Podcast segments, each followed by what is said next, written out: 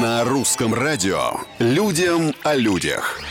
Всем привет! С вами Петр Кузнецов и, как всегда, необычные истории из жизни, казалось бы, обычных людей.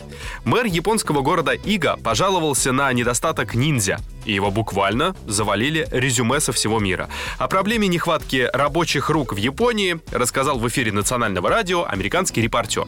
Среди прочего, он сослался и на главу города, который считается родиной одного из самых известных кланов наемных убийц.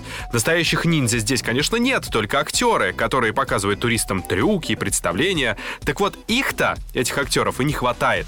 Сообщения подхватили тут же СМИ и социальные сети.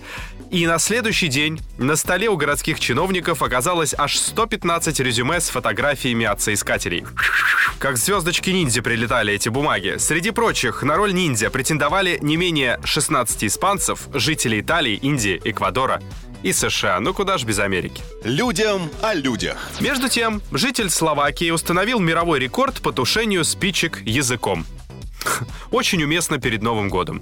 На все про все ушла минута. За это время Павел Дурдик потушил 62 горящие спички.